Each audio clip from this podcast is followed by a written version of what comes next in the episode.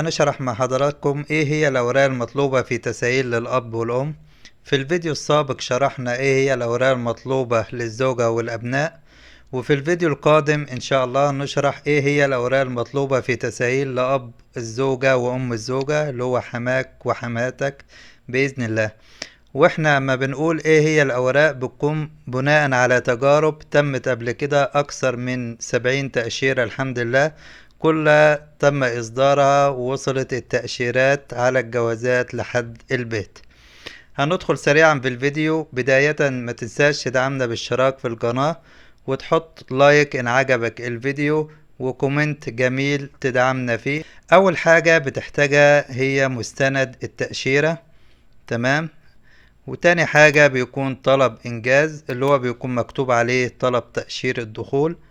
تالت حاجة إقامة الابن اللي هو صاحب الزيارة من السعودية. رابع حاجة موعد تساهل. دي طبعا الأوراق دي المفروض إن ابن حضرتك أو الابن بيكون مجهزها من السعودية وبيرسلها لك تطبعها سواء أبيض وأسود أو ألوان حسب المتاح. مفيش أي مشكلة من موضوع الطباعة.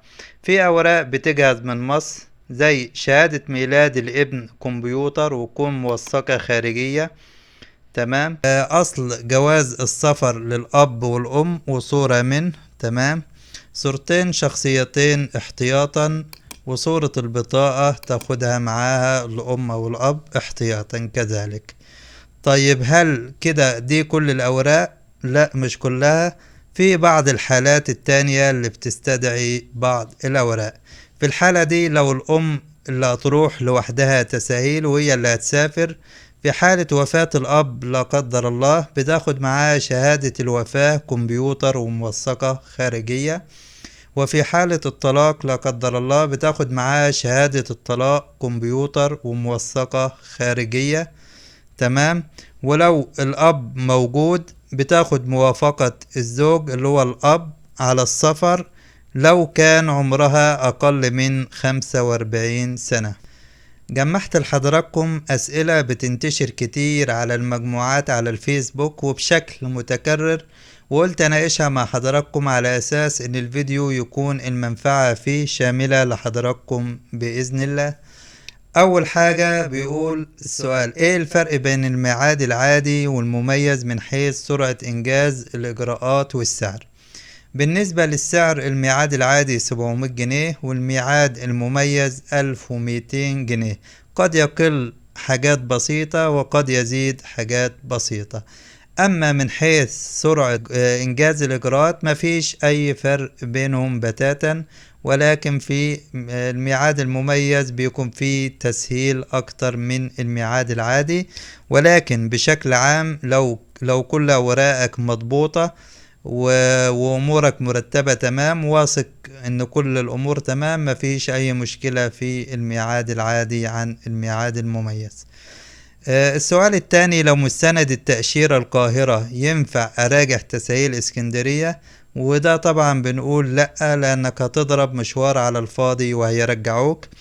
لازم لو مستند التأشيرة القاهرة تراجع فروع القاهرة ولو إسكندرية تراجع فروع إسكندرية ولو السويس بتراجع السويس.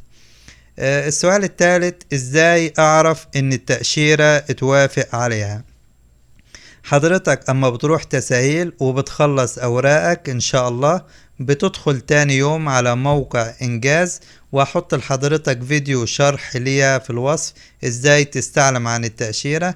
إن ظهرت لحضرتك تم إصدار التأشيرة برقم كذا معناها إن الحمد لله اتوافق عليها. والجوازات هتجيلك خلال يومين.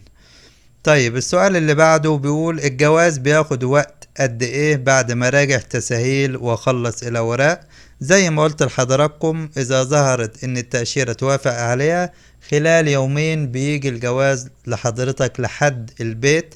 مش بتحتاج أي حاجة خالص إلا إنك وأنت في تسهيل سيب لهم العنوان هناك على أساس الجواز بيوصلك عليه بدون أي رسوم إضافية. السؤال اللي بعده هل باخد بيانات الدفع بتاع طلب إنجاز معايا؟ لأن في ناس بتقول بيقولوا بيطلبوها وفي ناس بيقولوا لأ. بناء عن تجارب العملاء إن هو آه، تساهيل إسكندرية لو حاجز ميعاد عادي بيطلبوه على أساس يحولوك إلى ميعاد مميز للأسف وتدفع أكتر. ولكن تساهيل القاهرة بكل فروعها مش بيطلبوه. بناء على تجارب شخصية وتجارب العملاء. هل يحتاج إن أحجز تحليل PCR واخده معايا؟ الأفضل إنك تحجز تدخل على موقع المعامل المركزية وهسيب لحضراتكم ال link بتاعها في الوصف تحت أسفل الفيديو. والموضوع بسيط الحجز يعني بتدخل بيانات آه، اسم صاحب الجواز والرقم بيانات بسيطة والأفضل إنك تاخده معاك. ولكن عامة في تساهيل فروع القاهرة مش بيطلبوه ولكن أحيانا من موظف بيختلف الموضوع من موظف للتاني. بعض الموظفين بيطلبوه فخده معاك احتياطا وريح دماغك. آخر سؤال بيقول ينفع أروح تساهيل من غير ميعاد وأدخل مميز؟ لو مفيش حجز على الموقع الإجابة طبعا ما تتعبش نفسك لأن غالبا مش بيدخلوا أي حد إلا بميعاد من على الموقع.